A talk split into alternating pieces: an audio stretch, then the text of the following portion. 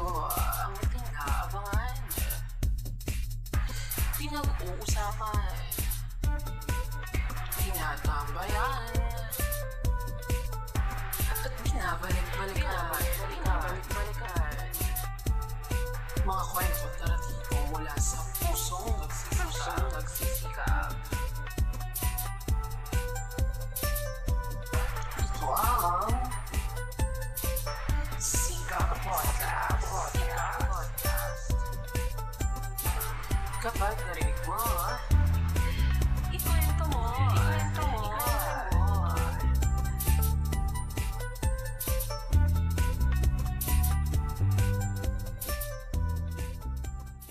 Magandang gabi sa lahat ng mga nakikinig ngayon. Handog namin sa inyo ang inyong kapalaran para ngayong Disyembre mula kay Tita Witty. Para sa mga Aries, may magre-regalo sa iyo ng mag. Tanggapin mo, maraming walang mag sa mundo. Tama. At para naman sa mga Taurus, bumili ka ng makapal na jacket. Malamig ang Pasko mo. Sawing-sawi ha. At para naman sa mga Gemini, congratulations! Ikaw ang napiling Vice President ng Samahan ng mga Malalamig ang Pasko. Ay, eto na naman tayo. Unanimous decision. Para sa mga Cancer, hinay-hinay sa lechon te. Last supper mo na ba? Para naman sa mga Leo, magkaka-Christmas bonus ka. Makakabili ka na ng pag-ibig, naka-sale. At para sa mga Virgo, hindi kanya babatiin ng Merry Christmas. I love you lang. O, choosy pa? At para naman sa mga Libra, magpapalibre siya sa iyo ng puto bongbong sa simbang gabi. Ay, ang sarap naman ng puto bongbong. Ano ba yung Oo. napili mong mahalin? Puto bongbong lang. Di pa mabilhan ng sarili? Gosh. Ooh. At para sa mga Scorpio, maririnig mo ang Christmas in Our Hearts ng 98 times. Wala akong ma-vibes na love life sa'yo, kaya sa music na lang. Para naman sa mga Sagittarius, he likes you. Capricorn! Sana ngayong Pasko ay maalala ka pa rin niya. Hinahanap-hanap pag-ibig niya. Aquarius, at kahit wala na siya, nangangarap at umaasa ka pa rin na muling makita siya at makasama siya sa araw ng Pasko. Mga Tama. hopeless. Lastly, Pisces, dagdagan mo naman ng 20 ang bigay mo sa mga nagkakaroling. Malamig na nga ang Pasko mo, kuripot ka pa. Huwag ganon. At dyan nagtatapos no, ang ating horoscope for today. Lagi nating tatandaan ang sabi-sabi ng ating mother, Senaida Seba. Hindi hawak ng mga bituin ang ating mga kapalaran. Gabay lamang sila. Mayroon tayong free will, kaya naman gamitin natin ito. At ito ang Kapalaran sa ilalim ng mga baraha at bituin. A Scorpio Season episode featuring UP Esoterica. Hanggang dito lang Hindi pababayaan ang daang tinakatabiling ka. Kung umabot tayo hanggang dulo Kapit lang ng mahigpit Aabutin natin ang mga tala Tala, tala, tala Magandang magandang magandang gabi sa ating mga listeners ngayon mula Kal hanggang sa Kalyenyo. Panibagong gabi, panibagong usapan, at panibagong kaalaman na naman na hindi nyo dapat kalimutan. Ito ang Fika Podcast. kapag narinig mo, Ikwento mo. And hello sa lahat ng Sika Pamilya. Ito na, muli ako nagbabalik, fresh from Dubai. And syempre, para sa mga humihingi ng pasalubong sa akin, wala muna sa ngayon. Pero alam nyo guys, para sa ating mga listeners, ay meron akong pasalubong na bagong boses sa inyo tonight. Sino kaya ito? So please welcome ano, yung kanina nyo pa naririnig na boses. One of our Sika podcast interns, Binibining Jansel. Magpakilala ka naman, Miss Jansel. Okay, hello, hello everybody. I am Janzel Chumacera, 22 years old from Tagkawayan, Quezon. Currently taking up BA Philippine Studies, minor in Malikhaing Pagsulat sa Filipino, major in Psychology. So hello, Sika Pamilya! Kaya pa ba natin today? Kamusta ang lahat ng ah, nagdaan na midterms exam? So papasa pa ba? Ako, syempre naman, Miss Jansel, talagang papasa. At syempre, hindi natin makakalimutan gawin ang ating deliverables para sa ating ikawalong episode. Grabe naman pala, pakiramdam ko tuloy, itinadhana na mabuo ang episode na ito, kagaya na lang kung paano. Itinadhana maghiwalay sina Alodia at Will. Ay! Ayon sa reading ni Miss Ashley Goshen Piao. Oh. Marites na marites ka dyan, Miss Jansel. ha? Tama. Bago muna ang lahat, muli ay gusto naming pasalamatan ng lahat ng Sika Pamilya na sumuporta sa ating episode last week at ang mga nauna pang episodes. Tama, ikikwest natin sila tungkol sa past episode soon. Nice din namin pasalamatan ang mga profesor at syempre ang ating home department, ang best department ng UP Diliman, ang BFPP. Pati na rin sa ating kolehiyo, kolehiyo ng arte at literatura. Siyempre, salamat din sa ating mga guests last week, ang UJP UPD para sa ating very powerful episode. And of course, salamat sa nagbigay ng fresh new voice bilang host last week si Ma- Miss Mar. Ang aking buddy, maraming maraming salamat muli. Hindi pa kami back to regular uh, regular scheduled programming kasi nag-abroad ulit si Miss Daphne. Kaya ako muna ang hahalili today. Just for today. Sana okay lang sa'yo, Miss Kimmy. Oo naman, okay na okay. Nais ko lang din magpasalamat ano, kay Miss Mar sa paghalila last week. And alam mo naman na very open and very excited tayo sa mga perspective na maaring maibigay ng mga bagong boses sa ating podcast. Kaya ayan, hayaan na muna natin si Miss Daff na hanapin ang kanyang Jeremy Johnson sa Dubai. At syempre, hayaan mo muna siyang maghanap ng mga camels doon. Sana swertihin na siya sa paghanap ng afam, ano? sa, sa sex appeal naman ni Miss Daphne, hindi ako nagtataka. Malapit na malapit. Ayan. Oo, no? So, So, ayan, na nga. mag-shoutout muna tayo, Miss Oo, sige Jansel. Miss Jansel, mag-shoutout muna tayo, no? Since Scorpio season, happy birthday sa mga Scorpio, no? Na talagang Scorpio season kasi ngayon. Ikaw ba, Miss Jansel, meron ka bang shoutout dyan? Shoutout sa mga um, zodiac sign believers. Ito na ang podcast para sa inyo. Finally. Ayan, tama, ano. Talagang very exciting eh, yung ano natin ngayon, episode. Yes. So, ayan, go! Ayan. So, Pasok na, na tayo. partner. Yes. Nakapag-vibe check ka na ba ever? Hala, anong vibe check? Parang ka-vibes naman yata kita. Hindi. Na-experience mo na bang magpahula? Nasubukan mo na bang magbasa ng future mo gamit ang mga tarot cards? Ganon. Ay, oo naman. Danas na danas ko yan. Kasi, syempre, as a lumaki nga sa probinsya, no, favorite din yan ng tito ko. Lagi niya kaming pinapahulaan, kami magpipinsan. Tapos, um, yung mga tarot-tarot reading na yan, um, nung high school ako, talamak din dito sa amin. So, kaya parang na-influence din kami na magpipinsan na magbasa, no, ng mga yung tungkol sa future, ganun. No, that's Ikaw very ba? Yeah, yeah, Oo. totoo yan. Naalala ko naman ako, meron akong kaibigan. Noon na bigla na lang hawakan yung kamay ko tapos babasahan ako ng kapalaran ko. May darating daw bang OMG, swerte o kamalasan. Pero sa tarot cards, wala pa talaga akong experience dyan. Pero narinig ko Mm-mm. sa Quiapo, di ba yun yung parang staple Oo, stereotype? oo. Pero yun, Mm-mm, pakiramdam ko, yan. special akong aura tonight. Sige nga, Oh, subukan power, ang future mo, Miss No, Kimmy. sige nga. Sige. Nung hula. Ayun, sa aking hula, makaka-perfect ka sa susunod na paper na ipapasa mo. Ay, gusto ko yan. Tama yan, Miss Jansel Balantuda, no? Siyempre, hindi ako magpapatalo. Hindi pwedeng ikaw lang. Sige, subukan ko rin, ha? Subukan ko rin. Oh, sige. Manghuhula rin ako. Hmm. Ang tingin ko, ang mananalo sa darating na eleksyon ay si...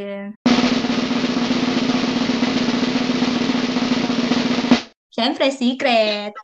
Siyempre, kunwari, non-partition tayo dito. Kunwari lang. Pero dahil narito na rin tayo sa mga ganitong paksa, tanong ko rin, partner, ano, naniniwala ka ba sa astrology? Of course. Hindi ko man binabasa yung mga sinasabi sa diary all the time. Pero pag nakikilala ko yung mga bagong kaibigan, pagkatapos ng pangalan nila, ang sunod na question, ano ang zodiac sign mo? Uy, tama ano. Wala nang patumpik-tumpik-tumpik pa. Aalamin na agad kung Scorpio ba yan at kung bearer ng ano, red flags, di ba? May mga ganyan. oh, bakit naman ganon? Speaking from experience, spill mo na yan after ng episode, ha? Pero ano ba ang placement mo, Miss Kimmy? Ako kasi I never heard of my placement or search about it. Pero alam ko, yung mga kaibigan ko, they really value this and sometimes ito na yung bagay na nilulook forward nila and iniingatan na mangyari at hindi mangyari. So, if ever there's prediction, ganyan. Ikaw, what about Oo. Well, ano, hindi ako ganun ka-familiar with my placements, no? Kasi, though, kasi yung tatay ko sobrang weird pagdating sa mga gantong stuff. Meron siyang book na yung mga, yung tubig hangin, may match-match daw yun.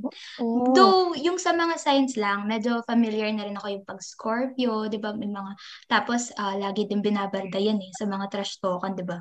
Sa, yung mga, sa mga signs. Although, lahat naman. Pero sa placement siguro, di ba, yung may mga combination daw, na yung lupa para dapat sa ano, yung may mga match, tubig, hangin, mga ganun.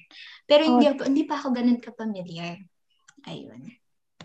So, ayun naman, para sa'yo naman, no, Miss Jansel, paano or bakit ka nagka-interest astrology? Sa akin kasi, it makes sense. Pwede kasi nating isipin na ang mundo ay binubuo ng enerhiya, which is totoo naman. At syempre, nagdudulot ito ng vibrations. So, kung pananagutan natin yung idea na yon, malamang sa kapanganakan natin ay yung mayroon tayong distinct order ang universe na maaring makaapekto sa pagbuo ng sarili nating enerhiya at personality. So, pa- something like that, ganon. Ganon ko siya tinitingnan. Mm, ang interesting nun ha, may pa-vibration ka pa in energy, bongga. Pakicite naman ang source niyan, Miss. Charot. Pero ikaw ba, Miss Kimi? Anong iyong say patungkol dito?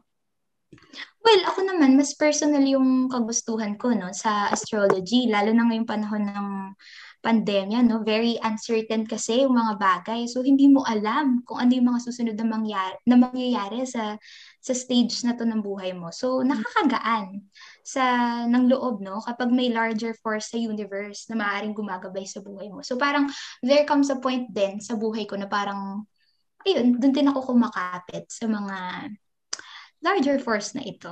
Ah, agree ako dyan. Oh, pero siya, bago maging tungkol sa atin ng episode na ito, ipakilala na natin ang ating wonderful guests for tonight. Ituloy natin ang ating usapan written in the stars by welcoming our guests for tonight. Kimi, sino ba sila?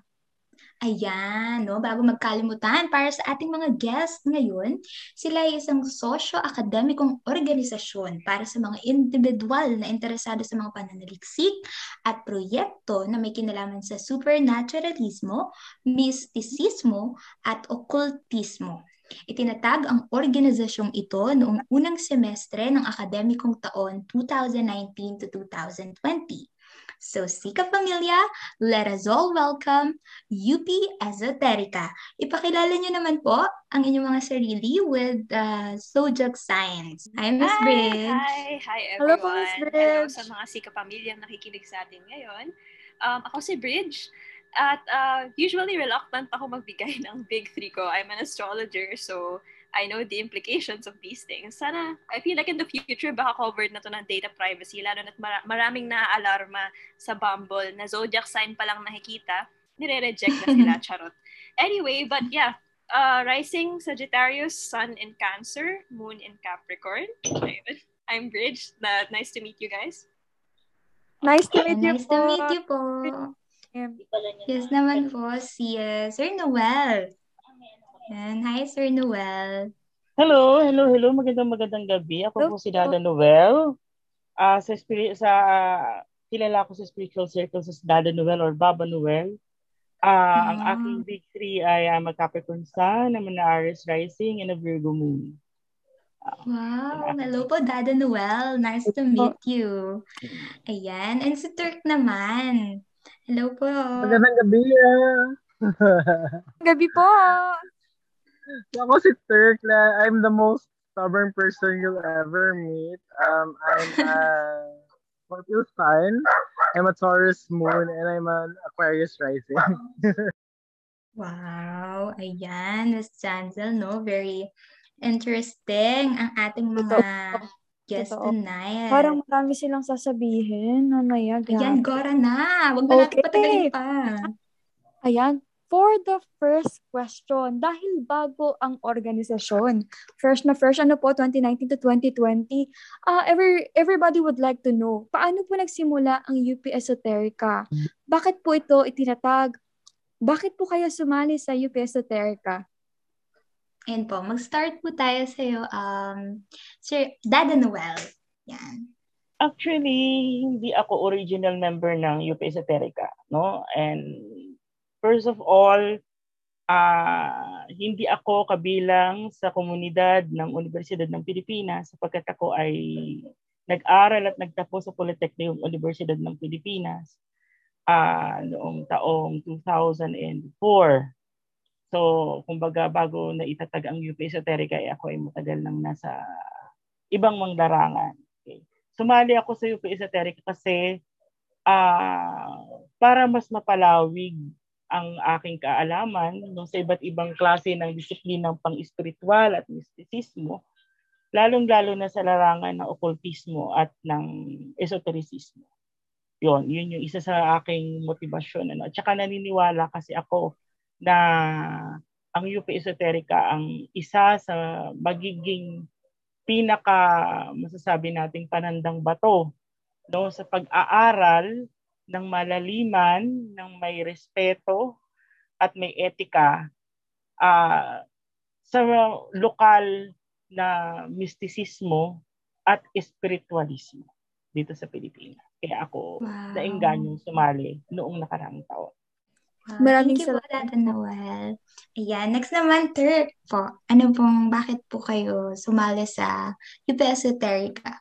Bale, I joined UP Esoterica kasi I'm looking, tsaka, well, it's UP. Um, unlike some people kasi, um, most of the members siguro ng UP Esoterica, hindi din ako um, a UP graduate or a UP student. I'm actually stationed here sa province and I just wanna, you know, as a member of the occult community, gusto ko lang like ipalawak yung network ko at the same time learning from other people. So I feel and know that UP Esoterica is one of those avenues. So ganun. I decided to join UP Esoterica and no regrets. I'm having fun. Yes. Wow, Parang ano, no? Super fan sa UP Esoterica, no? Ikaw naman, Miss Bridge. Hi everyone. So, bakit nga ba pinound namin ang UP Esoterica? Um, interestingly, I'm the founding president of the organization. We started it, we started planning the organization 2018 pa actually. We took a lot of time to really think it through and to make sure na everything was uh, feasible and made sense. So bakit, ano ba yung mga motivasyon namin kung bakit namin uh, ipinanganak ang UP Esoterica? So it was me at yung co-founder ko na si Camille Rosas, isang mahusay na manunulat at uh, activist at researcher. Um, around 2016, late 2016, early 2017, I think, tama ba ako? Um, nagkaroon ng boom no, ng interest sa mga uh, tinatawag na occult practices, mga esoteric matters. And ako naman, ever since I was a kid, around, like, I bought my first astrology book when I was in second grade. So, um, matagal na akong exposed sa mga bagay na to. May mga nakilala na akong talagang may certification, mga may training. At actually, naging research interest ko siya bilang mag-aaral ng sosyolohiya. So, marami na akong research tungkol sa esoteric um, knowledge uh, before we even founded the org. And when the big boom of uh, interest was happening, we saw that we needed a space for a more official space for scholarship and learning.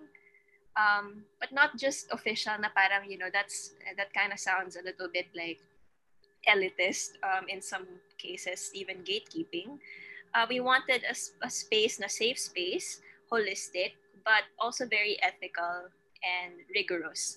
Why? Because there are a lot of consequences to um, unregulated or uh, well, you know, I think it depends on. um, sorry, when I say kasi unregulated, I remember some of my professors who are anarchists and all of that stuff. But um, you can't necessarily compare the occult field to all the other fields that exist because it has gone through a very, very different history. So when it comes to the occult, mas democratizing siya sa ngayon.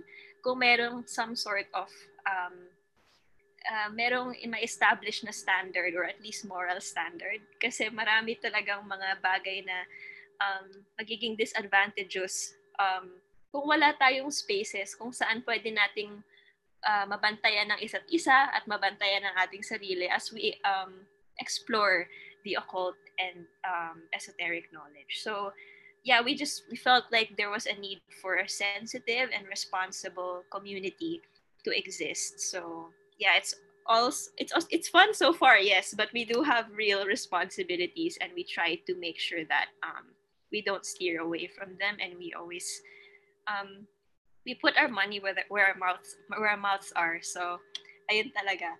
Anyway, so feeling ko parang ang heavy ng sagot ko compared sa dalawang mga nauna. Nawala ba yung fun? Charot. But anyway, we'll talk more about um, Right. the other aspects of the occultism. Po?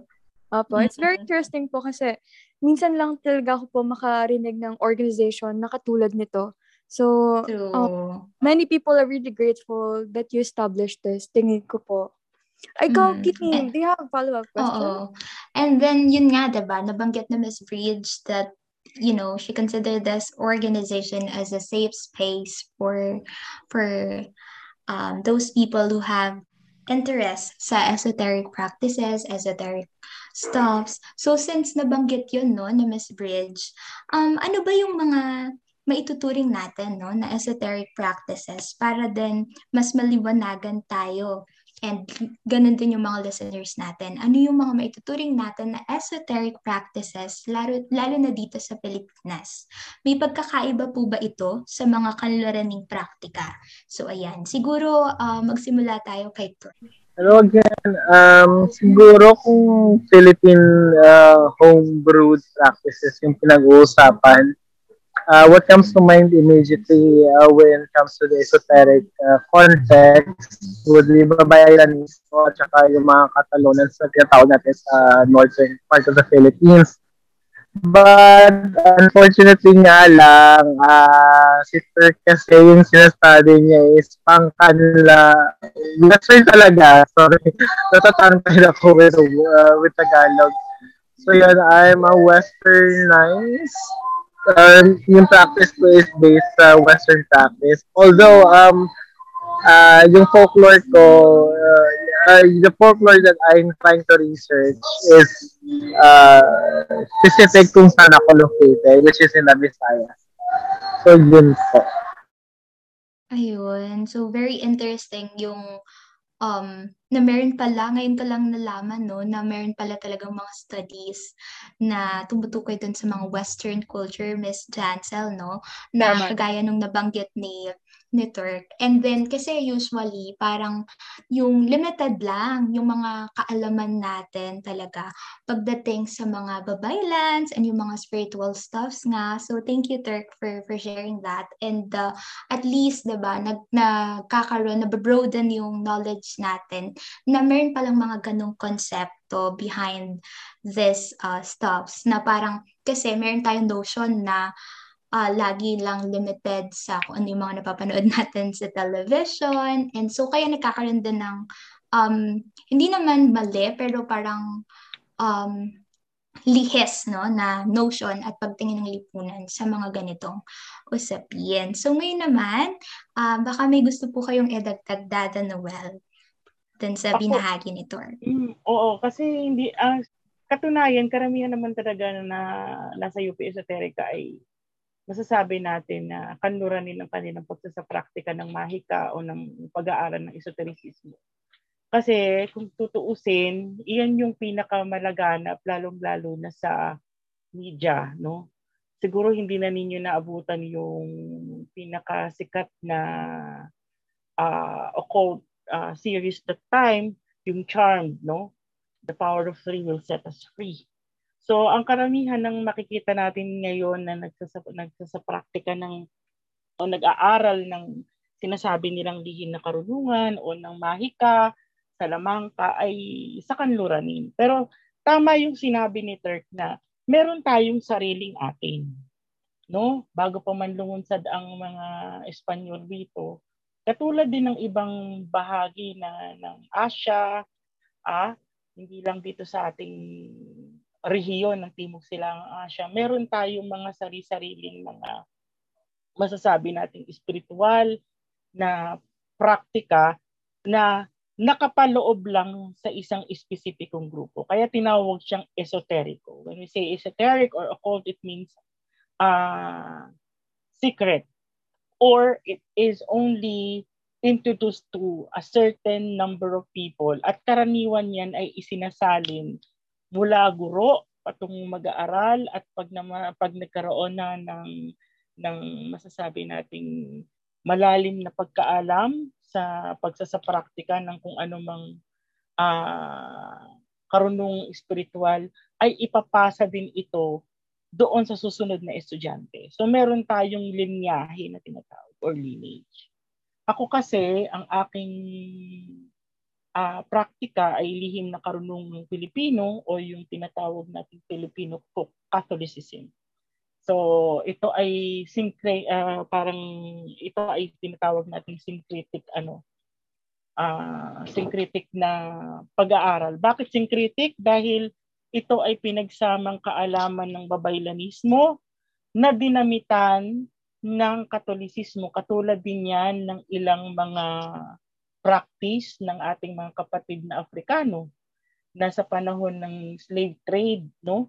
Ng ng ilang daang ilang libong taon na rin ilang daang taon na rin ang nakararaan na uh, sumuusbong ang santeria, voodoo, hoodoo, uh, brujeria sa Mexico na dinamitan ito ng masasabi natin na o nilangkapan ng uh, katuruan ng Kristyanismo, alalaong baga o walang iba kundi ang Romano Katolisismo na nagdiwa ngayon ng ikalimandaang taon anibersaryo dito sa loob ng ng ating bansa no? So yun yung yun yung masasabi natin na masasabi natin na ang LNK katulad din ng babaylanismo katulad din ng kulam at barang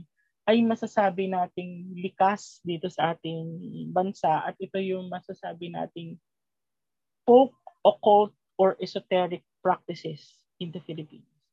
Sa norte, uh, kung makikita natin, may ilan pa rin na, na nagsasapraktika ng uh, ng pagbabaki meron pa ring nag uh, sa sa Mindanao naman sa ating mga kapatid na Badjaw uh, nakalimutan ko yung eksaktong ano sa kanila o pag-uumbo.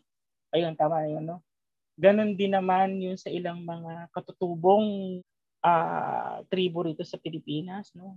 Sorry sa terminolohiya hindi na nga pala ginagamit kung hindi uh, pam, uh, bahagi ng pambansang minorya Halimbawa sa mga mangyan, sa hanunuwang mangyan, yung mga pagpaparaya, no, isang uri yan ng ulam, isang uri ng mahika, uh, ngunit uh, nakasama sa kanilang relihiyon. Napakahaba niyan kung ating sasaluysuyin, ng ating talagang hihimay-himayin. Pero sa kabuuan, uh, dito sa UP Esoterica, uh, nabubuhay yung tinatawag nating diversified and mm-hmm. multicultural mm-hmm. esoteric practices na masasabi nating um, naging bahagi na naka uh, kumbaga nakasapi na doon mismo sa katutubong karunungan at yun yung nagpapalawak ng kara, ng ng karamihan ng praktika na isinasagawa ngayon ng ang ng iba't ibang mga ng kasapian at maging ng pamunuan ng UP Esoterica. Bago po magbahagi ano si si Miss Bridge ng kanyang um, insights about this question. Um since nabanggit po ni Dad, nabanggit mo Dad Noel yung um, tungkol dun sa lihim na pag-aaral and then yung etong organisasyon ay itinatag din for for limited number of people, no? Parang curious lang po ako, paano po yung halimbawa um, may mga applicants or may mga interested na students or even kahit di students, um, mahigpit po ba kayo for per apps, ganun, na maging member? Kasi since ano siya, eh, limited lang siya and medyo sensitibo rin yung yung mga inaaral ninyo. So, alam ko po medyo since mabigat. So, hindi po ba basta-basta like, dapat pag may interest ka, um, is makakapasok ka agad dun sa org. Ganun po. Yun po. Curious lang po ako kung mahigpit po ba. Yun po. Dada Noel. Sa, siguro ang higit na makakasagot niyan, si Bridge. Sige po. Na-curious lang po ako. Na-curious po ako kasi parang very interesting din kasi yung nagiging daloy ng talakayan natin. So parang nakukuha din yung interest ko po. And of course, sa mga ano rin, sa mga ibang member at listeners. Ayun po. Sige po, uh, Dirk, meron kang gustong i-share po. Ah, kung sa tanong na yon, kung mahigpit, yes, mahigpit. Pero ah, may standards kasi si UP Esoterica. At I'm with Noel na si Bridge yung makahig, mak, nakakahigit mag-explain ukol doon. Okay po. Thank you po. Ikaw naman, Miss Bridge. Ayan, eto na. Excited Hi, hi. ako.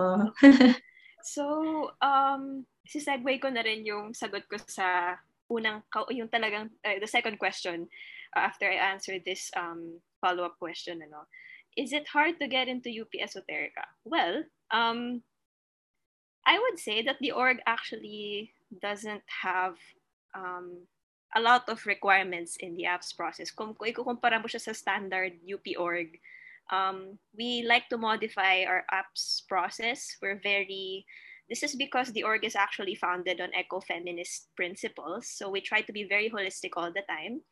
And we, we try to get rid of the hustle culture in general that we have in, you know, in a capitalist society.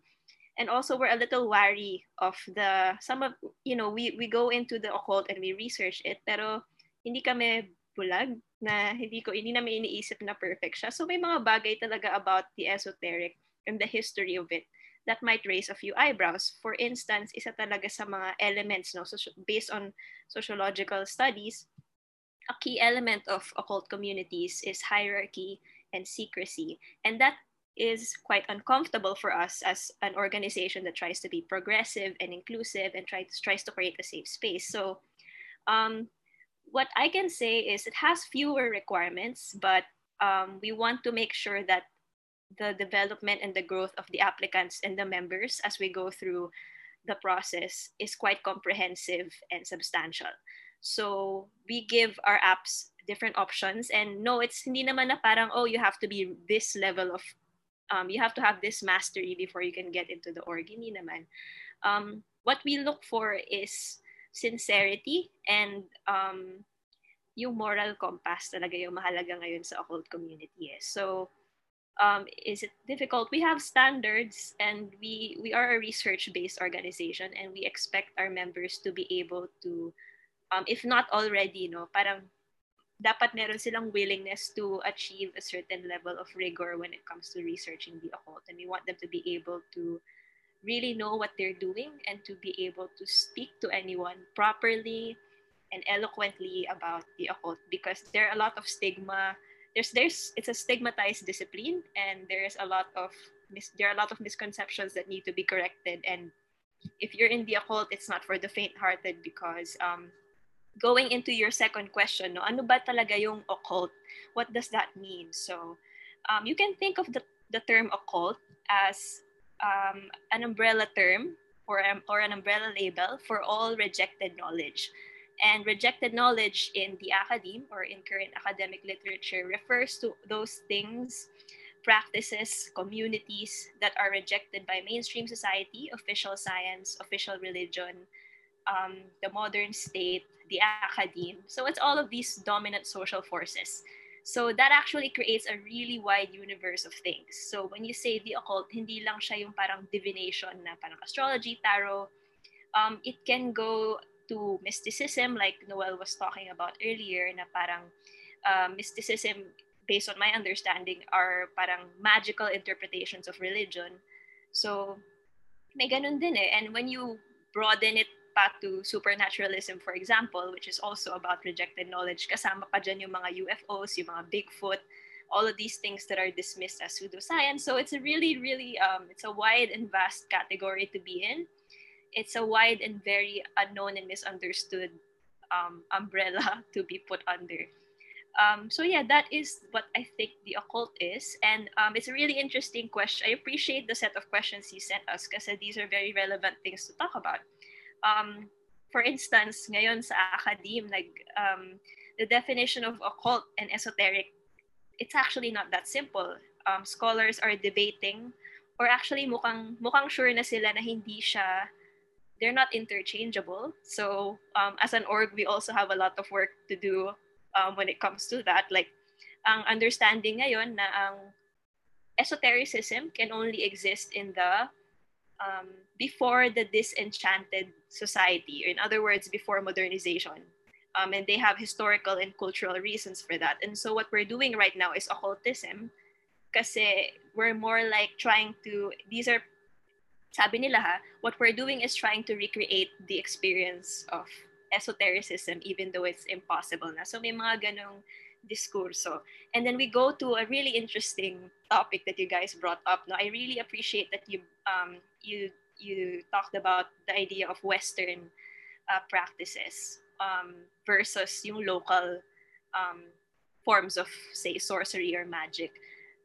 This is a really heated debate um, in the academe Kasi esotericism, if we're really going to talk about it formally, only the, the term itself only refers to Western esotericism.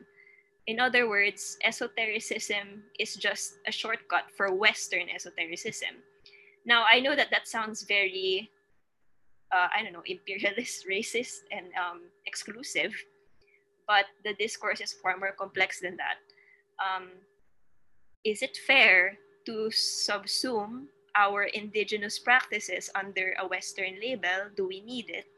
And if you actually talk to anthropologists here in the Philippines and you read books about um, the different types of magic and sorcery that we have here in the Philippines, not every, um, yeah, not every form of religion or uh, not every indigenous, not every form of indigenous spirituality would benefit from being put on a pedestal just like these western forms of esotericism are. They want to be um, they want to be esoteric. They're esoteric because they want to be. Hindi siya parang yung western traditions na it's in this category because it was rejected by these external social forces that we were discussing no? So um, the reason another reason why i find this question very important is there are a lot of people on twitter um, giving us their hot takes about bakit mga gusto nyo yung mga Western astrology lang at saka yung mga tarot, blah, blah, blah. Well, um, that's interesting because they are they think they are coming from a decolonizing lens and a decolonizing stance, but really the idea that everything must be exposed or everything must be uncovered and discovered is a very Western approach towards knowledge. So that's odd. Um, for third world cultures, sometimes the love language or respect language is that is preferred is to be left alone. So, wag nating itratuhin yung mga sarili natin na mesaya na parang, oy, kailangan ako ng mga, well, some babaylans are okay with it. So, this is why it's important to have a nuanced take because this isn't a blanket answer. Um, maybe some some communities will prefer that and some won't. But the thing is, I think for now, we should be careful with making um, those claims Now we have to parang do those things. So, um, yeah, let's not think of ourselves as messiahs na kailangan tayo ng mga sorceress natin dito sa Pilipinas. No, they see themselves are, as powerful and they're perfectly fine. So for those kids who have hot takes on Twitter, um, you know, if you really cared, you can just ask a professor or a researcher. like, stop trying to like. Uh, for me, sometimes it's just value signaling and trying to earn brownie points. Um, yeah, if you have a question, you can always ask someone who can answer. You don't have to go on Twitter and like try to get retweets. If they're listening, I'm sorry. So yeah, Turk is chatting kasi ayun. Um but yeah, it's a really complicated discourse and um it's true that we have to preserve indigenous practices. That depends if they want to be. It's all up to them really. If if we're really out here for their own well-being, edi yung yung decision nila yung sundin natin. Hindi tayo yung magi impose ng kung ano sa tingin natin yung nakakabuti para sa kanila. But yes, um, yeah, it's a really interesting question that you asked because it is actually wrapped up in a lot of academic discourse at this at this time. But yeah, yun lang yung ano, uh, as short as sorry kung masyadong mahaba, pero I try to be very concise about uh, those those debates and those conversations. Hope I answered your Yeah. question. Yeah, thank you po, Ms. Bridge. Actually, very informative yan and very relevant nga. Kasi even ako, um, actually siguro lahat, halos lahat din ng listeners natin and yung mga nandito sa Zoom, no, nakasama natin, naka-encounter din sila ng iba't ibang um, struggles na kagaya ng mention ni, ni Ms. Bridge about nga din sa um, may mga mesaya, ganun. Kasi bihira lang ako mag-Twitter, pero may mga nakikita rin ako sa Facebook na mga issues, most especially um, lalo na kapag yung mga matatanda, like yung mga magulang, 'di ba? Parang meron silang debate na lalo na yung mga ibang religion, 'di ba? Na ano, parang very ano sa kanila, sensitive yung mga ganitong topic and hindi katanggap-tanggap sa kanila. Kaya parang yun, ang hirap din. Like, meron sila agad mga notion na parang walang basis. Ayun. Yeah. Tama. Um, dahil nga sa sinabi ni Sir Noel and Miss Bridge, nagkakaroon tayo ng distinction at pagpapakulugan na sa es- esoterica. Siguro mas nalilinawan na yung ating mga listeners today at kung paano natin ito mayugat sa ah, likas sa ating bansa o kaya naman sa ating mga katutubo sa sariling kasaysayan ng mga Pilipino sa Pilipinas, pati na rin sa mga kanluranin at totoo, I agree also, na instead of tweeting, do your research first. Ganon, no, diba? Tama, di Oh, serious, serious question siguro to. Is UP es- Esoterica exclusive to UP students only? Kasi parang I heard si Sir Turk uh, and si Sir Noel, Mm-mm. UP. So yun, yun na siguro. Miss Bridge siguro, I guess. Hi, hi. So no, no. Um, so unlike other fields, right? So the occult doesn't necessarily have a lot of official spaces for gathering and community building. That's why UP Esoterica is open to anyone who is interested in the occult. And of course, we we do our best, lalo na ngayon sa mga, lalo na sa socio-political conditions natin ngayon, we do our best talaga to make sure that everyone is um, finding a safe space in UP Esoterica. So try to be as progressive as possible. So we are open to everybody na um, nagsishare ng mga prinsipyo namin na you know, wag tayong problematic. Ganon. You, yeah. Mhm. So we are we try to be as open to everyone as possible. But of course, community building isn't all about being chummy. We have to have principles. We have to have values. We have to have moral standards, and um, yeah. So that's why we are open to everyone. Uh, malungkot ang occult field, very disorganized siya. So we're trying to have a space lang din talaga. That's true. Siguro good Mm. talaga to sa marami. Oh, okay. So, ano ang mga pagsubok na hinaharap ng UP Esoterica ngayong pandemya? Ah, una sa lahat, ang pinakamahirap na kinaharap ng UP Esoterica bilang isang organisasyon ah, ngayong pandemya ay hindi kami magkita-kita. Nagkakasya tayo sa espasyo ng Zoom, nagkakasya sa espasyo ng Discord, no? Maganda naman siya, pero sa ano ng sa lagay ng internet ng Pilipinas ay Diyos ko po no? Ah, paging ah, senator ah, former senator Gringo Onasan. Ah, isa yun sa pinakamalaking pagsubok. Pangalawa ah syempre may kani syempre panahon ng pandemya ah hindi naman lahat makagalaw economically so we need also to ano we need also to to struggle and to alam niyo na for us uh, for us to be able to survive. Kasi hindi naman lahat ng nasa UP Esoterica ay estudyante. Katulad ko, ako may pamilya akong tao. Si di ba? May mga tinutulungan. So, may mga obligasyon. So, yun yun sa pinaka masasabi natin na mahirap na lagay. Pangatlo, syempre, meron akong mga bahagi ng aking practice na kinakailangan na nasa labas kasi karamihan ng palitan, kapalitan mo ng kuro-kuro sa sa disiplinang meron ako ay nasa labas. Karamihan din dyan, matatanda. So, hindi ganun ka. Hindi mo sila mabasta-basta lang mapapa matcha-chat sa Facebook. o, o matatawagan mo o mat, ano, doon nagre-respond sila sa text. Pero mas mainam pa rin talaga na magkaharap-harap. So, yun, yung yung limitadong espasyo at saka limitadong galaw. Yung palagay ko na isa sa pinaka mahirap no since Mhm. 2020. Oh. Yun, lalo na no pag po online setup no, limited din kasi talaga yung mga ganap, no. Thank you po, Dada Noel. And ah, ikaw naman po, Turk, ano yung mga sa tingin mo na kinakaharap ng UP Esoterica ngayong pandemya? Actually, parang na-enumerate na ni Dada Noel lahat. Pero yeah, ah, siguro ganun din ah, dahil online lahat. Hindi lang si UP Esoterica yung online. So lahat ng organisasyones namin, mga classes namin ay online. And most of them um, tend to happen on around the same timeline. So medyo mahirap na mag-multitask. Um, uh, priority siguro when it comes to online discussions and online presence. So, that's one thing na siguro for me with the UP Esoterica. Tsaka, uh, yung building intimate re- uh, relationships kasi medyo mahirap kapag online as compared with physical face-to-face interactions.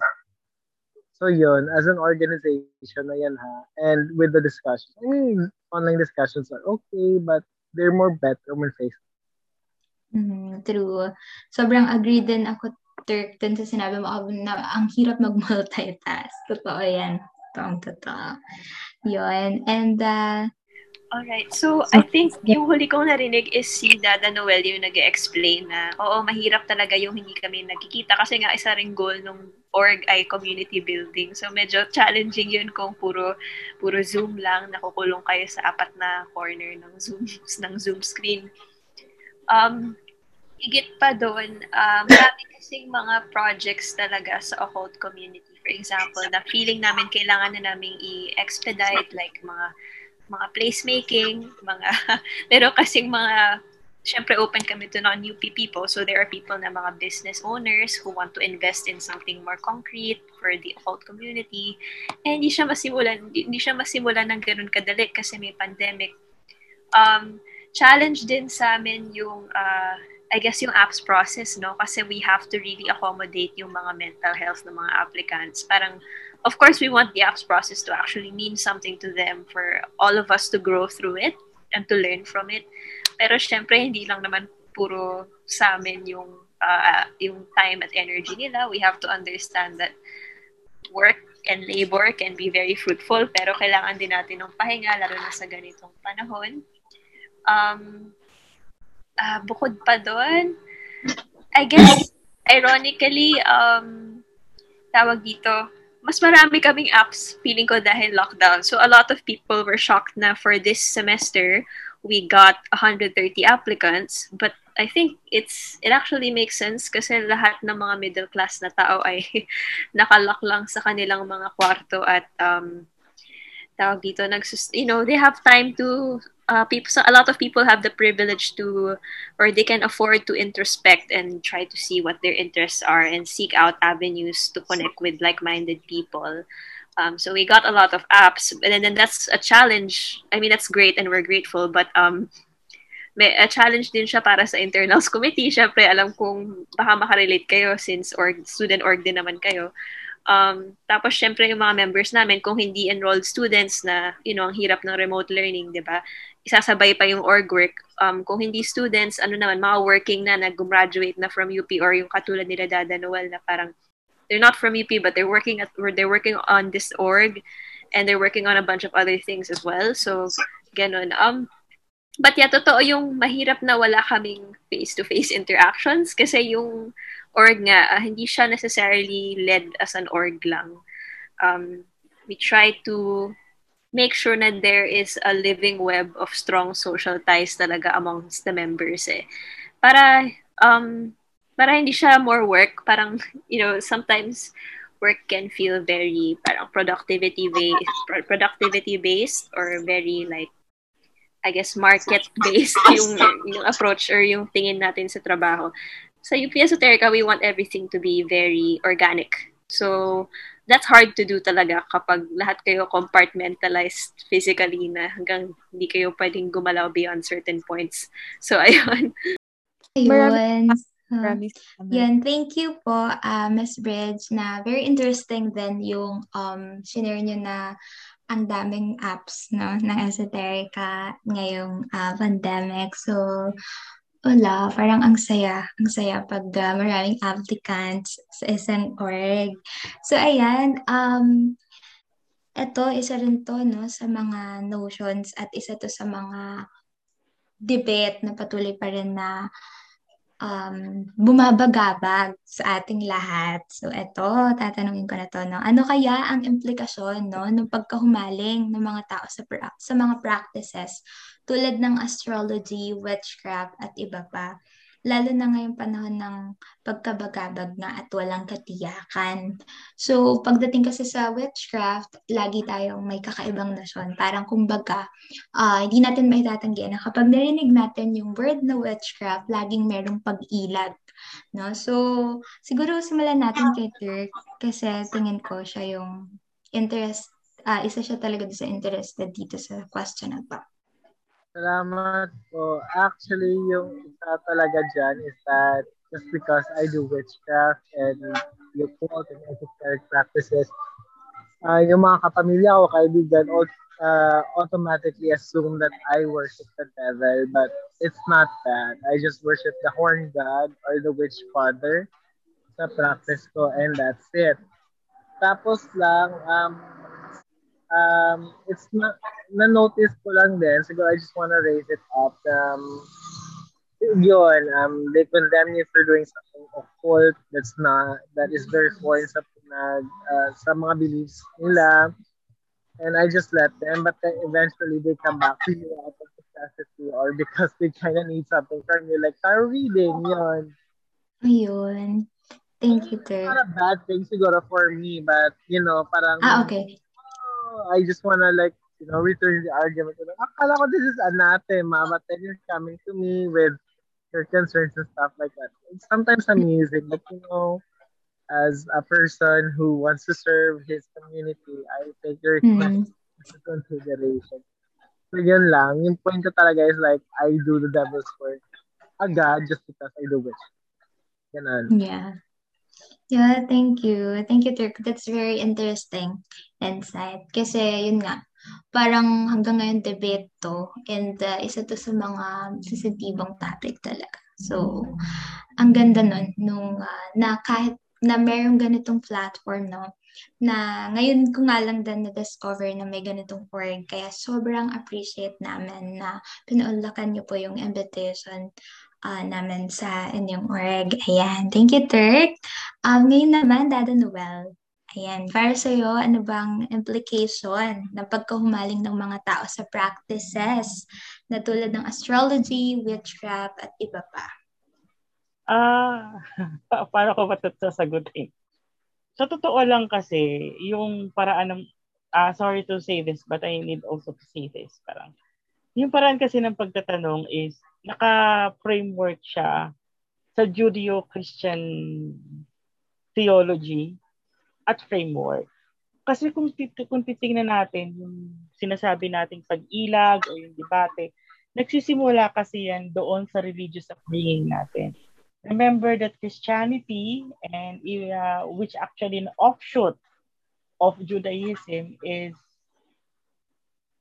against these kinds of practices. Bakit? Kasi nasusulat di umano sa Biblia. May kautusan mula sa Diyos na hindi ito dapat isinasagawa. Okay? Dahil ito nga daw ay nagmula sa Diablo. Na kung tutuusin ay mayroon din namang pagkakamali. Ah, katulad halimbawa ng practice ni Turk. Ang practice kasi ni Turk o yung pagkasapraktika niya ng kanyang paniniwala, ang Diablo ay wala sa kanilang pantheon. Okay?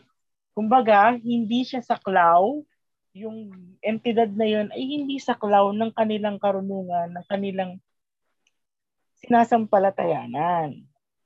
Kumbaga, hindi ito bahagi noon. Okay? Ang merong ganong klase ng pagtanaw ay Hinduismo, Islam, at uh, tsaka uh, Kristyanismo. Pero they are actually not necessarily mean evil 100%. Kung baga, they are adversaries, mga adversaryo sila, kalaban, pero meron silang ginagampan ng espesipikong mga papel para mabalanse ang liwanag at dilim sa isang practice. Uh, katulad ng aking praktika, ito ay hindi kailanman kinilala ng simbahan bagaman nakaka, nakatutulong kami na ang mga tao ay maibalik sa pagdarasal, uh, umadumalo ng misa, mangumpisal, at uh, katulad ko, isa rin akong manggagamot kung kaya nakakapagpalayas din tayo ng mga masasamang espiritu gamit yung mga natutuhan namin nakapagpapagaling ng mga sakit na gawa ng tao, gawa ng masasabi natin ano, uh, masasabi natin na quote and quote masamang mahika no? Pero siyempre sa western wala namang black and wala naman talagang black and white magic kumbaga it's it will always boil down to intention ano ba talaga yung intention mo no? Kung kahit man yan ay espiritu ng patay o espiritu ng anghel o espiritu mismo ng Diyos o Espiritu Santo. Kung yan ay gagamitin at uutusan mo sa masama, edi gagawa sila ng masama kasi may command ka sa kanila. O kung ito gagamitin mo sa mabuti, di makakagawa ka ng mabuti. It doesn't necessarily mean no. To cut the long story short, is uh, yung nosyon na yung sinasabi natin na pagkahumaling, isa tong magandang sa akin na alam kong controversial ito na magiging uh, pahayag mula sa akin. Maganda ito ang nangyayaring ito sapagkat ito ay nagmumulat sa karamihan sa atin na saliksikin yung pinaka ubod ng mga aral na kanilang natutuhan sa kanilang mga relihiyon. Ang sabi sa akin ng, ng nawala kong guro noon, sabi niya, may dalawang bahagi ang karunungan exoterico o yung panlabas at yung esoterico o yung panloob. Ang panloob ang siyang nagbibigay buhay sa exec- exoterikong mga pagpapahayag. Halimbawa, sa Katolisismo, bakit ba may misa? Bakit ba may pagtataas ng ostya? Bakit mayroong pagkakapagpuliling ng kampana? Lahat ng yan ay mayroong mataas na karunungan, hindi lang siya basta-basta mga ritual na, na pinakilala. Kung hindi, may bahagi ito, may lakas ito, may puwersa, may alitigtig o vibration na siyang nagbibigay ng buhay at nag-uugnay sa atin, katulad ng mga dating mga babaylan, nag-uugnay sa atin mula dito sa material na mundo patungo sa kabila kung saan ang balon ng lahat ng kapangyarihan. Sana mayroong sense yung aking sinabi. Ayun po, no? Very, grabe.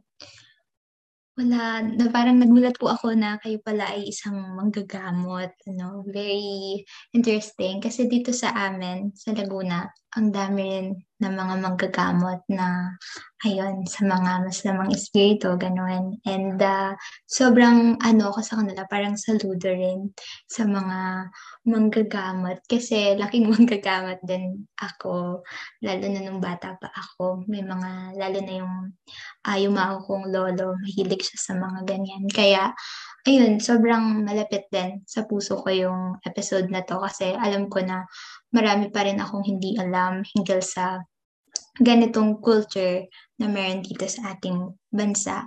Ayun. Ayun. Miss Bridge? Yes, hi. Hi. So yung question, di ba, is I think yung pagka-frame at least nung nabasa ko yung tanong beforehand was um, parang anong ibig sabihin nitong boom of interest na to, lalo na sa panahon kung saan, you know, ang daming socio-political tumult or turmoil. Um, tama po ba yun? Parang bakit all of a sudden merong ganitong um, pag-agos ng interest? Tama po ba? Or implication Opo. as in, anong ibig sabihin nito for the future or ganyan? Mhm. Yung first, the, yung first version ba? Ng, yung first interpretation ko ba yung tama? Apo. Okay. Apo. Tama po yung una. So, when it comes to this naman, tama naman yung karamihan ng mga sinasabi ng mga researchers and they don't even have to be researchers kahit yung mga taong nagsusulat lang sa, yung mga writers lang ng mga mainstream news outlets, na karamihan ng tao talaga ay nahuhumaling sa occult, sa tarot, sa astrology, because they want to have a sense of control in a world that is just you know met with a lot of challenges and it's very uh sa ngayon para tayong we're like we're in the middle of an ocean of um social issues uncertainty precarity all of these things. So when you go to the occult um yung mga tao nagkakaroon sila ng alternatibong paraan uh, ng spiritualidad where they can feel like they understand something or they feel like things still still have a system or a pattern that they can use to give themselves a sense of security. Hindi naman yun dapat tinatago. Totoo talaga yun that a lot of people go to the occult for um yeah, it's it's something like that na parang if you actually na pwede mo siyang na it might not survive deconstruction is what I mean. Na parang it is you know, it is pseudo-scientific. So why are you searching for um, answers uh, for material problems in an through an immaterial in an immaterial universe of pseudoscience? So parang ganun. Pero yun naman talaga yung totoo. Um, karamihan ng mga tao nagtuturn sa occult because like we said earlier, it really is outside of the dominant social forces. Eh. So if if the dominant social forces are the ones causing all of our problems, you go to the one thing that it doesn't affect or it doesn't touch, which is rejected knowledge, which is the occult. And dun ka pupunta para makahanap ng sanity or something. So, um, ako, I'm very different in that regard um, because I came to the occult not to come to grips with reality, but I was, it's still a defense mechanism. I saw it as an escape. So I started as an astrologer talaga when I saw astrology, I didn't see the need for it to be applicable to my life, um, for it to have value. I just was very fascinated by it until I, you know, this interest in the occult really peaked and nak- nakamit ako ng ibang practitioners na parang um, a lot of people really do turn to it for solutions. And ako kasi, and interestingly, I'm, I mean, I'm personally very stoic na parang you deal with life, you do what you have to do, period. Um, and interestingly, that's what you learn actually when you become an older astrologer. Sabi nga nila, um, at the first level of your astrological uh, astrological learning journey, you blame the signs. At the next level, you blame the planets. At the third level, you realize you have nothing to blame, or it's none of none of the above. Parang ganun. So actually, it's astrology is, for example, very Greek, very Western nga, diba? So um, yung philosophy ng Stoicism, medyo nag-ano pa rin siya, nag, may nag influence pa rin siya sa practice ng professional astrology. Um, but yes, I would say na ganun talaga yung uh, for, for majority of people. Um, I think that if, for example, we had um, better solutions to public issues, yung mga systemic na problema natin, um, if we had universal health care and if we had better educational systems that didn't cause that isn't ableist or all of these things definitely there are people who are into the occult now who wouldn't really be into the occult um, I think that's reflective of some of our more recent experiences sa UP Esoterica mismo.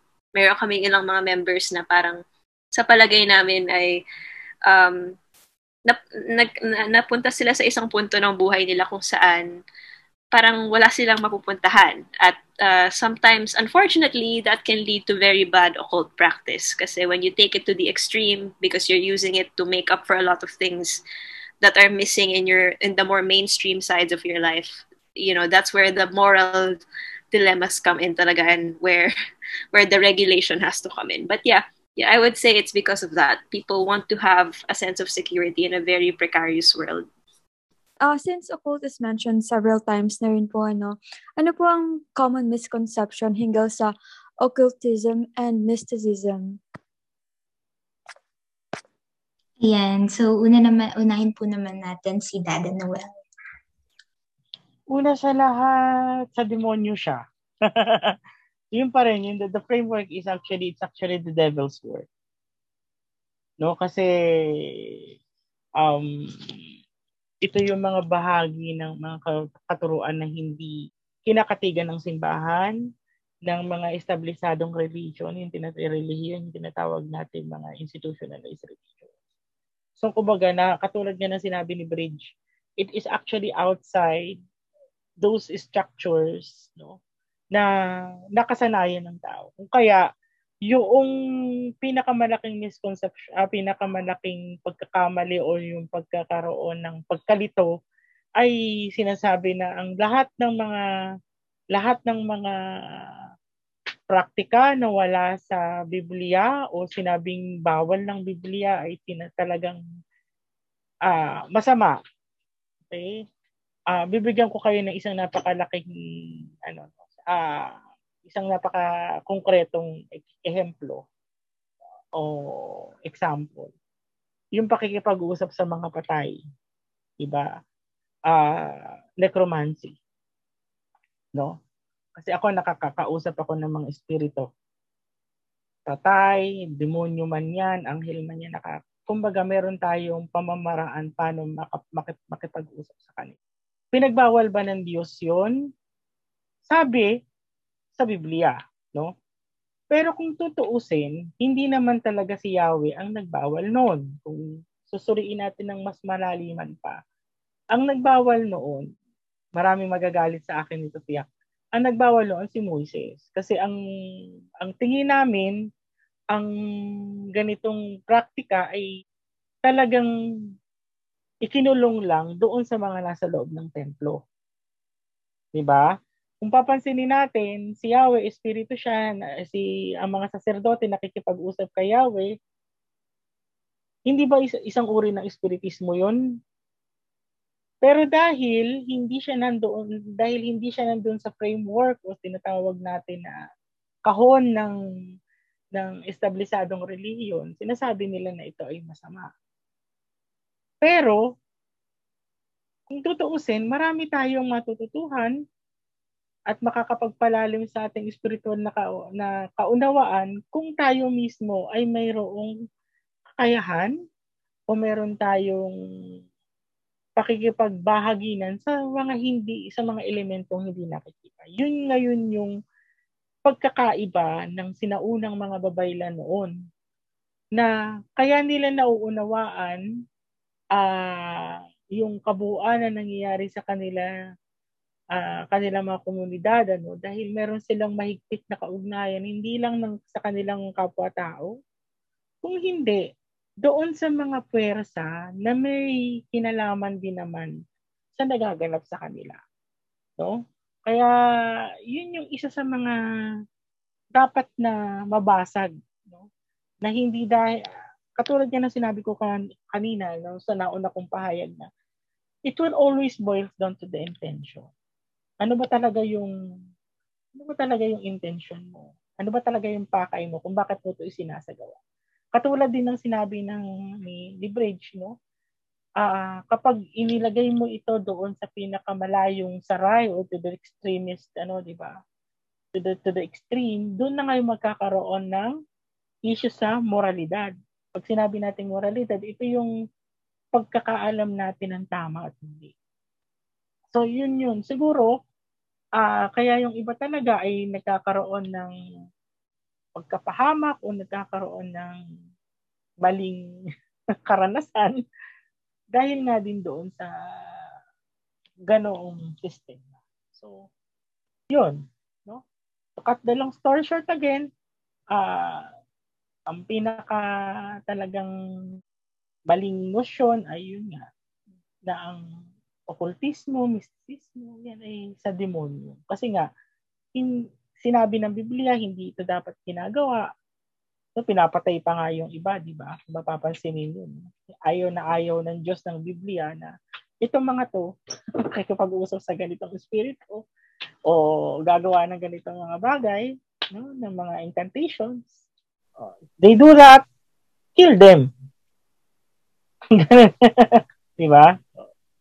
So, yun yung isa sa notion na pinakamaling konsepto na lahat ng nasa occult ay evil. No. Hindi hindi ganun yung nag-ooperate. Ayun po. Ah, thank you po doon, no, Dada Noel, sa pagbabahagi nun. Um, siguro, dun sa mga ibinahagi ninyo ay nagkaroon na no, ng pagmumuni-muni kahit papaano yung mga um, ating sikapamilya at syempre yung atin ding mga listeners ngayong gabi. So ikaw naman po, uh, Miss uh, Bridge, ano po yung maidadagdag ninyo doon po sa binahagi ni Dada Noel? Hi! Okay, so ang dami na nabanggit tungkol sa demonyo and it's very, very true. Hindi naman talaga necessarily evil yung mga mga disiplina tin nililabel na occult. But here's the interesting thing about the devil and demons and the notion of evil. I guess yung namamayaning definition or definition ng um, evil ay very religious, no? So when we say devil, we think of Satan, and when we think of Satan, we think of the way Satan is depicted in the Bible. But um, interestingly, one of our founding members is actually um, into studying demonology. And the notion of the devil precede, or parang naunahan niya pa yung, naunahan niya pa mag-exist yung Christianity. So, there are ways to define the devil and to depict the devil in ways that are outside yung biblical definitions or dogmatic definitions. So, um, maybe some occult practices, like for example, Satanism, they they do worship Satan, which is who is a figure that is considered a devil or a demon. Pero um, you'll be, I think interesting din na malaman na iba yung definition nila kay Satan eh. Hindi naman siya necessarily masamang masama, period. Um, it's more like a rebel. Um, I think that's what I know. I'm not an expert in Satanism. So kung meron man tayong listener dyan na nababutcher ko yung practice nila or meron silang mas alam kesa sa akin, um, based on my knowledge, um, Satan is a symbol of liberalism or parang liberal politics. So, kayo na bahala kung sa palagay nyo, evil ang liberal politics.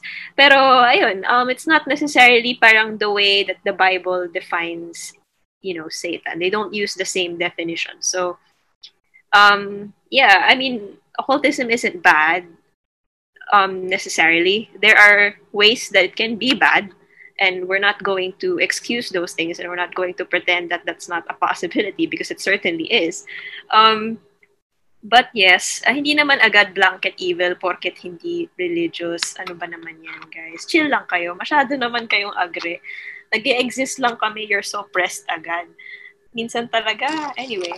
Um, yeah, hello religious people and scientists who do boundary maintenance. Um, I hope you're having a lovely evening. Kung nakikinig man kayo. Anyway, um, but yes, another goal of UP Esoterica, so I'm really grateful for this question kasi isa na namang mga, isa sa mga layunin ng org na to ay ang mag-demystify. So interesting, no? Parang we study mysticism pero nagde-demystify kami. Bakit kailangan ito? So, um, kahit kami ay merong ecofeminist principles kung saan binab- may, may, it's a criticism of science, a lot of environmental theory, you know, uh, acts as a critique of science or, you know, parang not really science, but scientism, I guess, yung pagiging, um, yung paglagay ng science uh, bilang diskurso sa pedestal, kung saan hindi na nire-recognize na meron siyang obvious na mga destructive consequences din kapag taken to the extreme. And I think at the moment, medyo extreme siya. But, you know, even if we have those principles, hindi namin po kinikin- tinitignan ng objectivity as a bad thing because we need a level of objectivity in our lives talaga. Um, just for social justice, for example. Kasi nga, subjectivity, if you take it to the extreme, it's also bad. So, um, too much rationalism and uh, and scientism they're destructive according to environmental theorists and social scientists, not just occultists. Um, just uh, just to uh, uh, put that on the record. Um, but also subjectivity can be really harmful and toxic, right? So we we want to demystify, in other words, to just call a spade a spade. Ano ba talaga yung totoo? Yun lang naman yung gusto natin dito kasi we want to democratize things. Um, so we do want to shatter a lot of misconceptions. I think it's really important to also understand kung bakit ba very misunderstood ang occult. So um, I have spoken a lot about how um, the occult is just composed of a bunch of practices and forms of knowledge that are rejected. Pero feeling ko hindi ko pa na-concretize kung ano ba yung ibig sabihin ng rejected. So, I just wanna point out, no, for example, um, kung tayo, uh, pupunta tayo sa department store, meron tayong idea, for example, kung paano pumili ng uh, damit na feeling natin maganda yung pagkakatahi. Kapag meron tayong habitus or taste for it, alam natin kung paano i-judge. Um, for example, uh, lahat tayo marunong ng basic math. Lahat tayo may idea kung paano ba ang relate ang Catholicism, lalo na kung Filipino tayo kasi we are required to learn it in school for a lot of us, right? So, in other words, um, unlike most fields, wala talaga tayong idea sa um, sa occultism kasi nga kahit napakalaki niya at uh, according to researchers, um, it's powerfully renaissant. Ibig sabihin, paulit-ulit naman siya talaga nagiging trending. Um, for centuries na ito, no? Um, for 2000, for example, astrology is 2,200 years old. Um, so hanggang ngayon, buhay pa rin siya. And it's actually very influential um, sa kultura, west, sa popular culture, and just culture in general. Kahit ganun, no? Kahit ganun siya kalaki as a force, hindi natin siya inaaral, hindi natin siya tinitignan. So, anong misconception tungkol sa occult? I feel like the whole thing is just littered with misconceptions everywhere.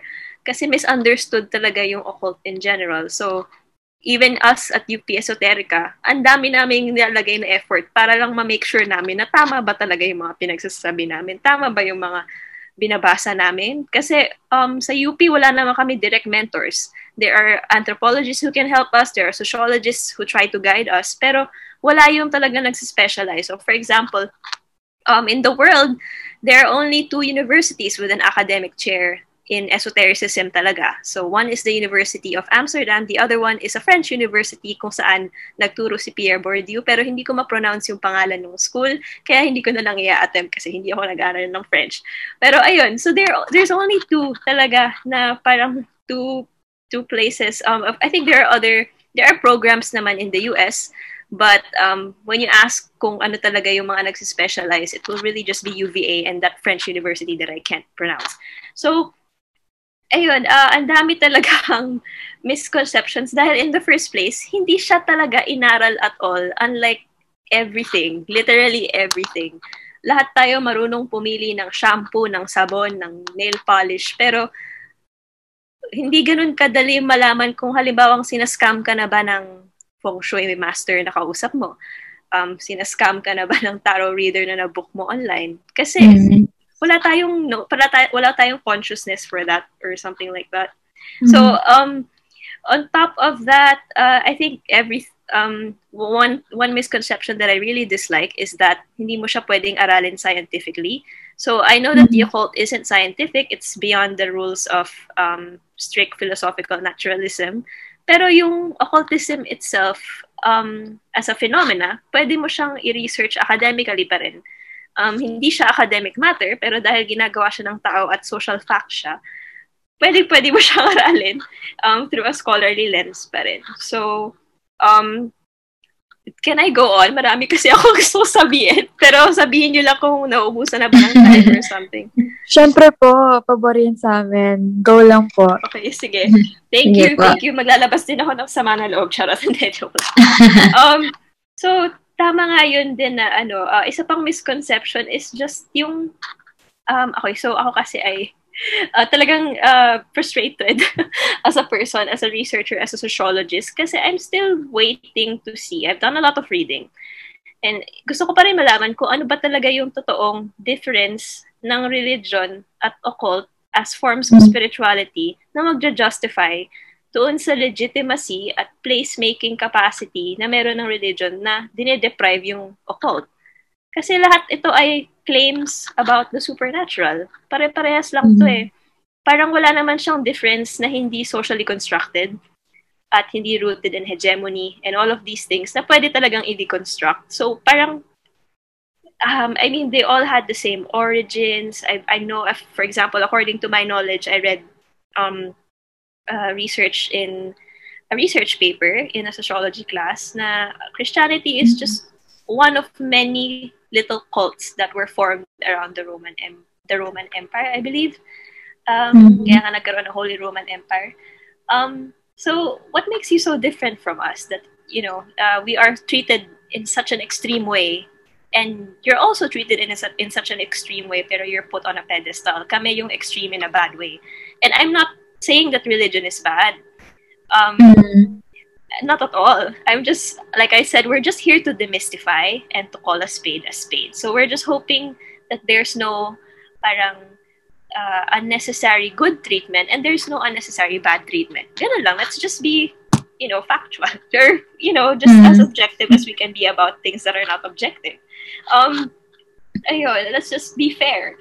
Um, ano pa ba? Another is, for me, this is very discipline specific na, no? So we're gonna go into astrology in particular. So um, there's a lot of fear mongering going around with like retrogrades and all that stuff. So ang akin lang, ako nako-concern ako, at hindi lang naman ako, pati yung mga astrologers talaga natin sa Pilipinas na leading sa kanilang mga trabaho um, at dedicated to astrology. Um, nakaka-concern na sometimes um, astrology for me uh, just becomes a new way to panic. Parang, oh my God, Mhm. Mercury retrograde na, blah, blah, blah. Or eclipse na, oh my God, Venus retrograde, oh my God. So parang, kung yung form of spirituality mo, girl, ay hindi kanya ginaground, um, baka hindi siya effective. Or there's something wrong about your consumption of it. And it's not necessarily all your fault. Why? For example, um, horoscopes. Horoscopes in general are very, very flawed. Horoscopes as uh, as we know it um, in mainstream society. Una sa lahat, hindi dapat sa sun sign binibase ang horoscope. That doesn't make astrological sense. Um, that's a long story, but I think I'll save it for later if magre-reading ba tayo. Um, another thing is most of the time, the people who write those horoscopes are not even astrologers. They're usually journalists. And I'm not saying this as like parang like it's not even it's a very informed opinion when I say these things because I've worked in astrological publications Mhm. um, and I know who these people are. I've met them. They've met me. So um, I know that they're they don't have certifications to do astrology. Yet some of them even uh, they do their own major projects related to astrology. Um, a good example would be si uh, historian um, Beto Campo, who is a client of one of our country's leading astrologers. Um, when he was starting out in his career, he used to write horoscopes for a publication when he had no Mhm. background in astrology. So, ayun eh, um, a lot of this I can point to the market economy for kasi mas profitable yung sun sign horoscopes. Um, real horoscopes are based on your birth time. Pero hindi yun, hindi yun, hindi yun consumer friendly, no? Han- Hanapin mo pa sa birth certificate mo yung birth time mo. So I guess magazines and mainstream society, and I guess one particular astrologer, um, na hindi, uh, a Western American astrologer, really, I think was largely responsible for this sun sign horoscope thing. Eh? But let me double check that. Um, it's just more convenient and more uh, profitable, I think, to sell sun sign horoscopes na literally anyone can write. So, ayun, um, be wary of that then as consumers, no? Kasi if you want a real horoscope, uh, try your best to go to someone who you feel like is genuinely informed. Do not trust the magazines. They might be pretty, but they might not be good for your mental health kung ganun. But yeah. So, for me, ayun lang so far. I mean, of course, we can go on and on, but, you know, we have other questions. Yes, thank you po, Miss Ridge. Sobrang ano nun, no? Sobrang informative. And uh, ang ganda rin po na na ibahagi nyo yung mis- mga misconceptions na na-encounter natin ngayon when it comes to occultism. And then, uh, nabanggit nyo rin yung sa horoscope. So, parang yun yung parang pinaka-interesting and relevant din, lalo na sa mga kabataan, diba? Na parang very conscious tayo when it comes to horoscopes and gaya nga ng nabanggit na namin kanina na Miss Jansel, yung kapag uh, may mga bago tayong encounters with different people, parang yun agad yung ano natin, hinahanap. So, for all, para sa ating mga listeners dyan, ayun, in-note natin yung sinabi ni Miss Bridge na kapag uh, interesado talaga kayo sa horoscope ay huwag magtiwala sa mga nasa magazines, kundi lumapit no, sa mga nakakaalam at talagang may alam doon sa horoscope. Kasi baka ano lang kayo, tinatsarot-charot lang kayo ng anong yan, ng mga magazines na yan, no? So, ayun nga. And then, maganda rin yung nabanggit ni uh, Ms. Bridge, yung layunin ng UP Esoterica na magsulong no, ng masusing mga pananaliksik at ilapit ito sa ibang mga disiplina. So, in connection with this po, no, uh, this will be our last question for tonight nga po pala. And after this, I gagawin na natin yung kaabang-abang or yung pinaka-highlight ng ating episode. So, ano po yung mga proyekto na ginagawa ng UP Esoterica para sa layuning ito? Para sa layunin ng, layunin ng organisasyon. So, magsimula naman po tayo sa inyo, Dada Noel. Sa ngayon kasi, ang focus namin is, yun nga, magkapagpalawak ng mga networks. Pero syempre, dahil pandemya, medyo hirap. Pangalawa, yung isa sa pinakamagandang proyekto na sinimulan nila Bridget this year, only this year is yung uh, paglalabas ng regular videos, uh, yung esoteric, uh, esoteric cameo na uh, kung saan uh, nag uh, ano tayo nag nakikipanayam tayo sa iba't ibang mga tao na mayroong iba't ibang mga pagsasapraktika ng kung ano man ang kanilang disiplina o yung pinag no na uh, meron tayong isang astrologer na kinausap, isang astrologo na, na nakabase ngayon sa United Kingdom. Siyempre, ang isa sa pinakasikat na paranormal investigator at uh, celebrity psychic na si Stargazer na malapit din sa akin, no? Uh, personal na kami magkakilala. So, yun yung isa sa yun yung masasabi nating ano no na dalawa sa pinakamahalagang uh, proyekto na isagawa. Marami pa kaming mga naka-line up pero syempre mas mas mabibigyang ano yan, mabibigyang katuturan yan ni Bridget mismo. Thank you po, Dada Noel. Um, Miss Bridge. Right. So, may yun, dadagdag nabanggit na naman ni, uh, ni Sir Noel. Sa ngayon kasi talagang sinusubukan namin i-boost yung aming social media presence kasi wala tayong choice. Ito talaga yung ano eh, ito yung field natin ngayon kasi walang face-to-face anything or at least for the most part, wala. Um, so when we say expanding our networks, we're really focusing on the apps process. As we've mentioned earlier, 130 is a lot of applicants. So ang ginagawa namin ay sinusubukan namin gawing as fruitful and as comfortable yung apps process para dun sa 130 people na yun. Um, kasi kasabay na rin nun ay pag, pag-introduce at pag-propose ng mga apps mismo ng mga projects kasi nga um, some of them are already business people um, and they are very they've dedicated their some of them have really dedicated their lives to the occult and they want esoterica's help or they need esoterica's help um, to create something more I guess lasting when it comes to the occult community in the Philippines. So abangan natin yan. Tingnan natin kung magmamaterialize siya soon Um, but yes, you can stay tuned sa aming Facebook page for Esoteric Cameo, and we also do weekly tarot readings. And of course, we do um, we do a lot of internal academic discussions. So merong mga um, may mga nag-volunteer na mag-discuss ng occult in relation to other disciplines or topics in the academe, for example, eschatology or like um, discussions about the apocalypse and all of that stuff. Um, pero syempre, hindi, hindi tayo dun sa mga hindi siya parang clickbaity discussion lang, very. uh, we'd like to think na very academic naman siya. We're not trying to be fear-mongering or anything like that. Um, there are discussions internally being done about the babaylan. Um, someone, we actually purchased the book. uh, Esoterica purchased the book uh, specifically about the babaylan since you guys seem to be interested. And we tried to hold as many discussions as we could on the book itself. Um, a lot of those internal discussions. And of course, we will also have uh, public webinars. So meron kami recently yung Spooky Showdown, which is very casual kasi napansin namin very scholarly. Parang masyadong stilted na masyado yung vibe ng org, especially since um, uh, we try to focus on building our foundations talaga for the earlier years um, of its development. So baka masyadong seryoso. So we try to do something a little bit more relaxed. So Spooky Showdown is just us um, sharing scary stories. You can check out the recording of that sa Facebook page namin.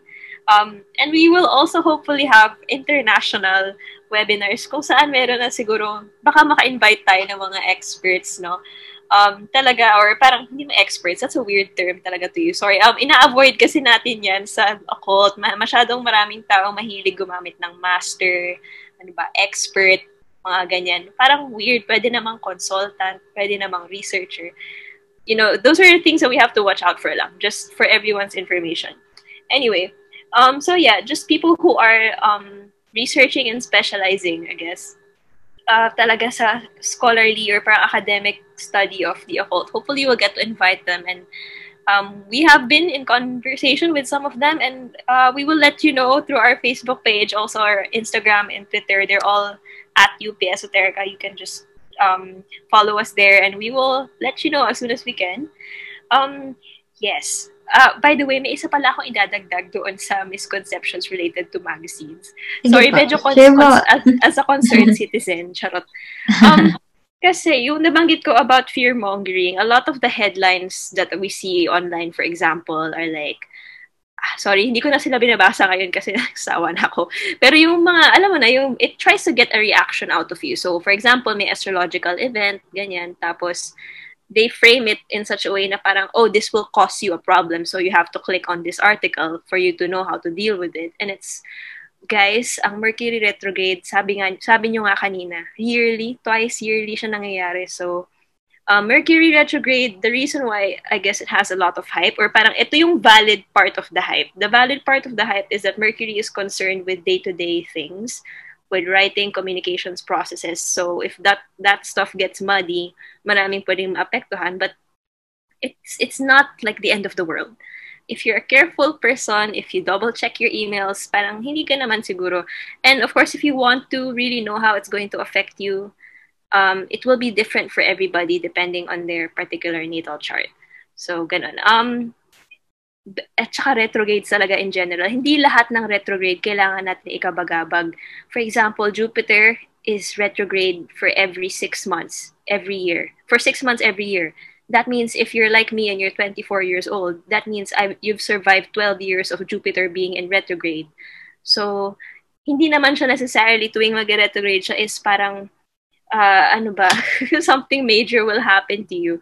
Um, uh, if you want to know, Jupiter retrograde is probably relevant only to those who are dealing with big, big money. And like you could go broke. And um, if you are going to invest in a business, for example, maybe do not do it during Jupiter retrograde. Pero um, other than that, you can really just ignore all the fear mongering headlines. Um, Yes. So, ayun, para lang hindi masyadong al- alarmed yung mga tao na mahilig sa astrology. Lalo na ngayon, ang dami na nating stress na scientifically nakikita nating empirically with evidence, marami tayong problema kinaharap bilang lipunang Pilipino. Ano? So, wag na nating dagdagan ng mga uh, hindi naman dapat problemahin. Ayun. Sobrang dami palang racket, no? At saka ang daming ganap ng UP Esoterica. Pero mamaya, ah, mas i-highlight din natin yan para mas ah, ma-take note ng ating mga listeners. So, ayun, no? Ah, very uh, interesting yung inihabol pa ni Miss Bridge na misconception. At ah, talagang um, very essential yan at relevant para sa ano ngayon, sa, lalo na ngayon, no, na ang mga tao is talagang um, babad sa social media. So, very fast talaga yung dissemination ng mga information at saka yung mga misconception. So, hindi natin yan basta-basta makokontrol. And ayun pala, um, gusto ko lang din i-share in connection din sa nabahagi ni Dad Noel. Si Stargazer po ay medyo, uh, friend po ng tito ko. Ayun. So, when I was high school, uh, lagi siyang nandito sa Laguna and lagi siyang lagi niya kaming pinapahulaan. Nahulaan na niya ako one time ni Stargazer. So I don't know if she still remembers me po kasi medyo matagal na rin yun. I was just grade 8 po during that time. So too young pa. So sana, um, ayun, uh, ma-meet ko ulit siya and kayo rin in face-to-face, si Dada Noel and of course si Miss Bridge. So, ayan. So, maraming maraming salamat po talaga, UP Esoterica, sa pagpapaunlak po no, sa aming invitation. Sobrang dami po naming nakuhang insights at uh, you know, kahit na sobrang short lang ng discussions natin na kasi kulang talaga kahit na uh, nag-last tayo ng ilang hours or parang uh, ano tayo, parang kulang pa rin kasi gaya nga ng sinasabi din ni Mixed Bridge na sobrang daming misconceptions and then ni Dada Noel. So, kulang yung isang gabi, kulang yung isang araw to discuss all of those things. Kaya, we really appreciate din po all your insights. Sobrang informative. And, uh, ayun, alam, uh, maganda yun na way para mapagmunihan din ano, yung topic na diniscuss natin tonight. Anyway, UP Esoterica, kung meron kayong mga racket, guesting, partnerships, and events, invite nyo na sila. Hi, hi, ayun. So stay tuned because we are planning something for December sa UP Esoterica. Sorry, yung mic ko pala nasa gilid. Um, yeah, we're planning something uh, for December sa UP Esoterica. Follow our social media pages sa um, Facebook, Instagram, and Twitter. Wala pa kaming TikTok. anyway, um, also if you guys want to follow me on Instagram, yes, nakakahiya guys kasi hindi talaga ako public na person. Pero may mga ginagawa kasi ako na kailangan ng clout. So, very transparent naman tayo dyan. So, follow me. Um, paano ko ba? It's uh, Kronos doll. Kronos as in like yung yung prefix na it means time. Tapos doll as in manika. So, ayun, follow me there if you guys are interested. You can hit me up for readings. Um, ano pa ba? What else do I need to plug? Yun na lang sa ngayon. Marami pang mga mga secret kinemerut. Pero yeah, si, ano, si Dada Noel, ako, ito pa, isa pa tong maraming ganap. uh, Ayan, if you thank want you to- po. Mm-mm. If you uh you can also follow me uh, on my Instagram, Facebook, and Twitter account. Um, uh, uh, my Facebook is uh, facebook.com slash noel.barcelona. Uh, you can follow me on Twitter at Dada Noel B. Uh, you can also follow me on Instagram at uh, Dada Noel B. I have also TikTok. Uh, I also have TikTok uh, at Dada Noel B din. Um, baka magbalik ako sa Kumu, The Mystic Hour with Dada Noel B. Okay, so pinaplano ko pa lang yan. Uh, you can also, ano, if you want some private reading with us, um, uh, you can uh, message us and uh, we can negotiate for the energy exchange. Okay? Ah, yun nga, no, uh, doon po sa mga interested na mag-member din sa UP Esoterica, ini-invite po namin kayo. Ah, wala po kami pinipili na gender, religion, or political affiliations as long as you are actually interested in um alam mo na yung uh, in this in this kind of stuff at uh, very much ano naman kami, very much welcome uh, kami sa inyo uh, lalong-lalo na ngayon, no. So, shout out sa ating napakabait na founder na si uh, si Bridge, no. So, yun lang.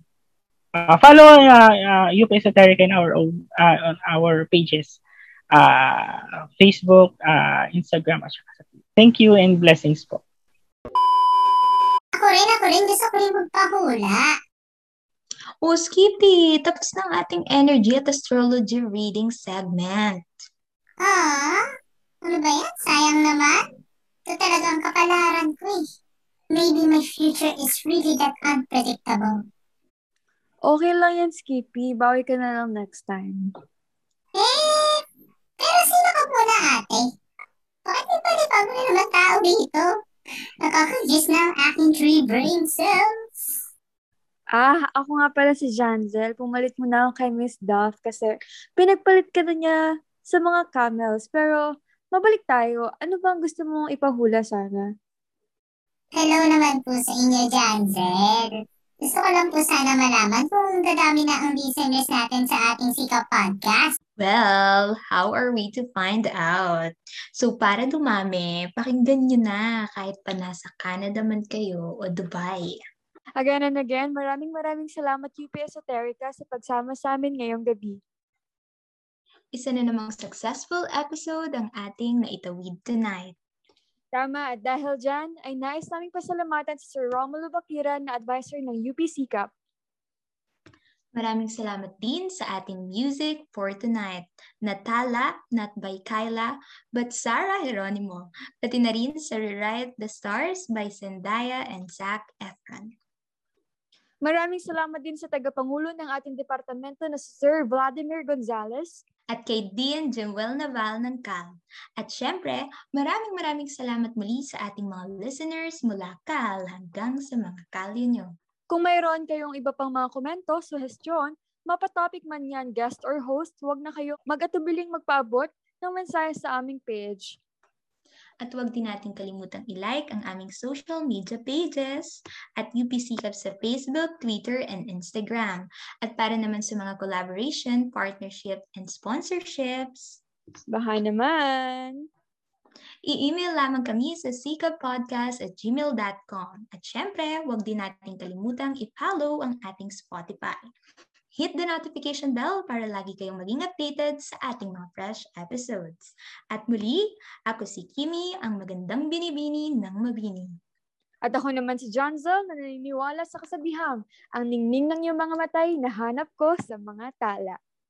Nakikinig ka sa Sika Podcast. kapag narinig mo Ikwento mo.